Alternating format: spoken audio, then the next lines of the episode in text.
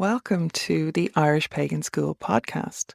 Your hosts are authors and co founders of the Irish Pagan School here in County Waterford, Ireland, Lora O'Brien and Jon O'Sullivan. Fáilte. Hello, how are you? We have an interesting historical relationship with witchcraft in Ireland. And I'm here just to tell you a little bit about it today with an example from the folklore of a witch in action in the community. And there's a lit- there's a weird kind of push and pull relationship between the established Christianity, the Catholic religion in Ireland, and the underlying community and social belief in magic and witchcraft. And also the respect for the people who can do that. And that's most often women, but definitely includes uh, men who have the cure for passing. And the cure is kind of shorthand, it can mean really anything. But the kind of the relationship with witchcraft in Ireland and with witches is a little bit complicated. And I do go into this in great detail in a class at the Irish Pagan School called Witchcraft in Ireland, funnily enough. But we're going to look at this quick example from Dúchas because I, I feel that it really kind of exemplifies what we're talking about and the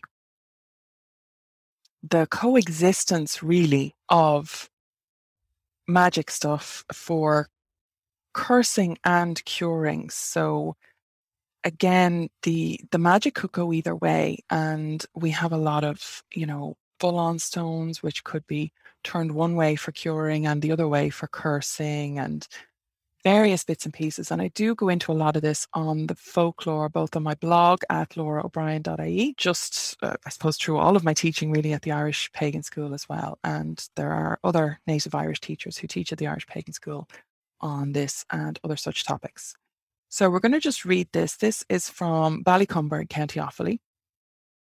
And it takes a um, a story of uh, a man who was a parish priest. Now he's gone on to be a canon column, but he was formerly parish priest of the district and went to Biddy Brazil, the witch. So this would be a well-known local wise woman or witch, right?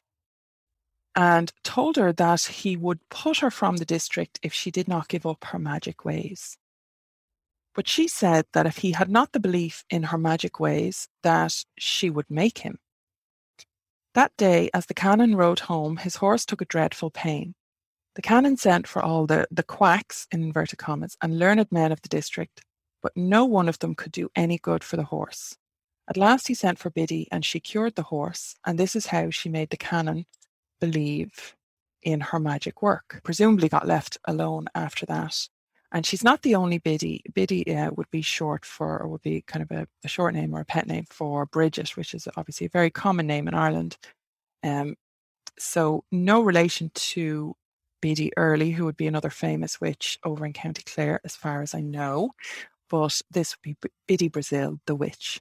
So this is somebody that is well known locally for cures. And there was a lot of women around like this who would have a power even over members of the church.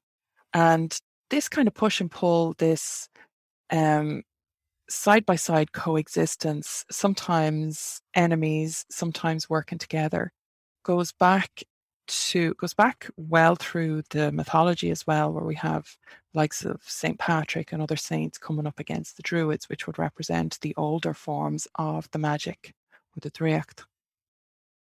So this would be a later version really of those stories and a later kind of uh, playing out of those themes as well.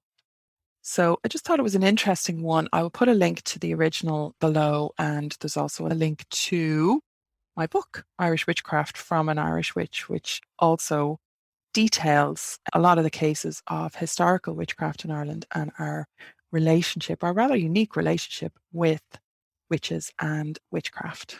Okay, Hopefully, that was useful to you and interesting. If you enjoyed this podcast, please leave us a positive review in your podcast listener. Then head over to irishpaganschool.com and enroll in one of our free or paid courses. Go and we will see you next time.